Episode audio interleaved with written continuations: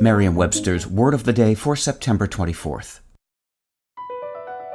BP added more than $70 billion to the U.S. economy in 2022 by making investments from coast to coast.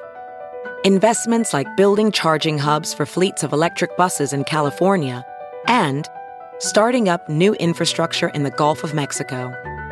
It's and, not or. See what doing both means for energy nationwide at bp.com slash investing in America. Today's word is anthropomorphic, spelled A N T H R O P O M O R P H I C. Anthropomorphic is an adjective. It means described or thought of as being like human beings in appearance, behavior, etc. Here's the word used in a sentence from Entertainment Weekly by Christian Holub.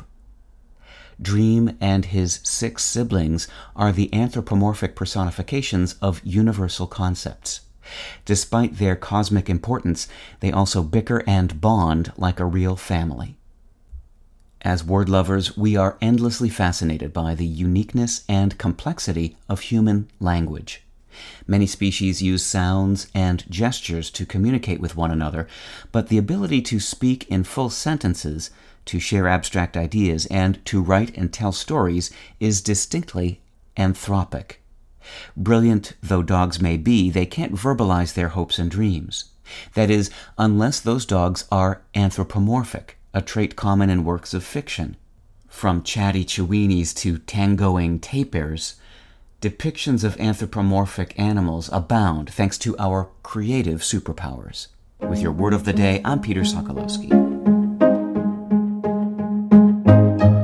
Visit Merriam-Webster.com today for definitions, wordplay, and trending word lookups.